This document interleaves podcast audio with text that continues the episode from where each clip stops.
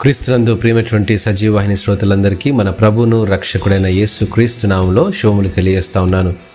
క్రీస్తుతో శ్రమానుభవములు అనే మన నలభై రోజుల పాఠ్యభాగంలో పద్నాలుగవ అనుభవాన్ని అధ్యయనం చేద్దాం. ఇప్పుడు మీ కొరకు నేను అనుభవించుచున్న శ్రమలయందు సంతోషించుచు సంగము అను ఆయన శరీరము కొరకు క్రీస్తు పడిన పాట్లలో కొదువైన వాటి యందు నా వంతు నా శరీరమందు సంపూర్ణము చేయుచున్నాను.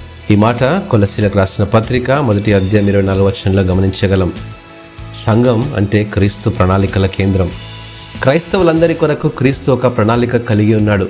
ఈ ప్రణాళికలో సంఘం చాలా ప్రాముఖ్యమైనదండి. క్రీస్తును ప్రేమిస్తే సంఘమును కూడా ప్రేమించాలి. కుటుంబాల కుటుంబమైన సంఘములో మనం చేర్చబడినప్పుడు దేవుని ప్రణాళికలు మన వ్యక్తిగత కుటుంబ జీవితాల్లో నెరవేర్చబడతాయి. క్రీస్తు శరీరము సంఘానికి సాదృశ్యంగా ఉంది.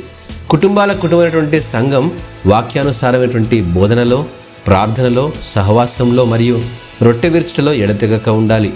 సంఘం క్రీస్తు ప్రణాళికలో ఉందో లేదో గమనించుకోవాల్సినటువంటి అవసరం ఎంతైనా ఉంది.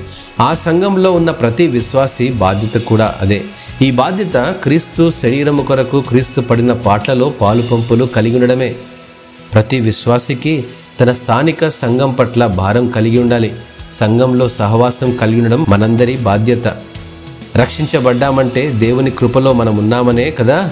క్రీస్తు శిలువలో అనుభవించినటువంటి ప్రతి శ్రమ మనలను రక్షించుకొని ఒక సంఘముగా చేయాలనేదే ఆయన చిత్తం.